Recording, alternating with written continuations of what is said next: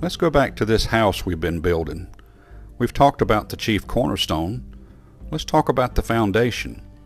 You ever notice that once a house is complete, you can't see the foundation? You know it's there. You know it's holding up the rest of the structure. They didn't try to go back and change it. They didn't try to update or upgrade it. They left the foundation right where it was at. And they moved on. They built upon it. The walls of the house, the roof, of course, and then all the insides, the stud walls, the floors, the cabinets, everything that goes in a house. And in the end, you see the finished product. It has gone on to perfection, you might say, or it's a mature house now.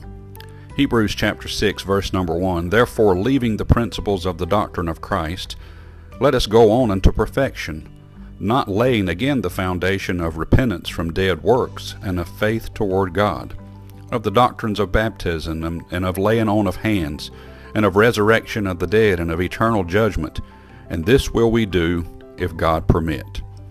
You see, the Christian faith is built on a foundation as well, and that is Christ. And we don't try to upgrade it, we don't try to update it, we don't try to change it. What do we do? We build upon it. And what are we after? We're after completion.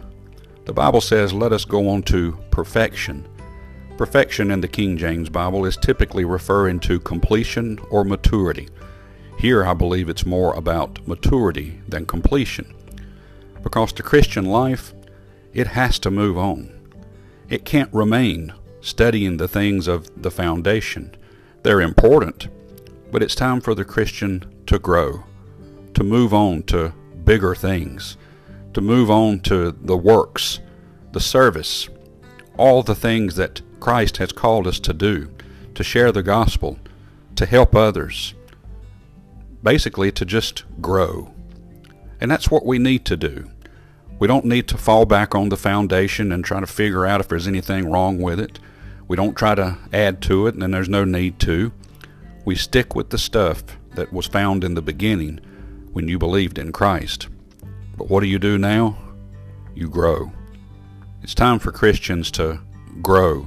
It's time for us to move on to perfection, the Bible says, to become more complete and more mature. Let's not remain babes in Christ. Let's grow up to mature adults in Christ. May God bless you and have a wonderful day.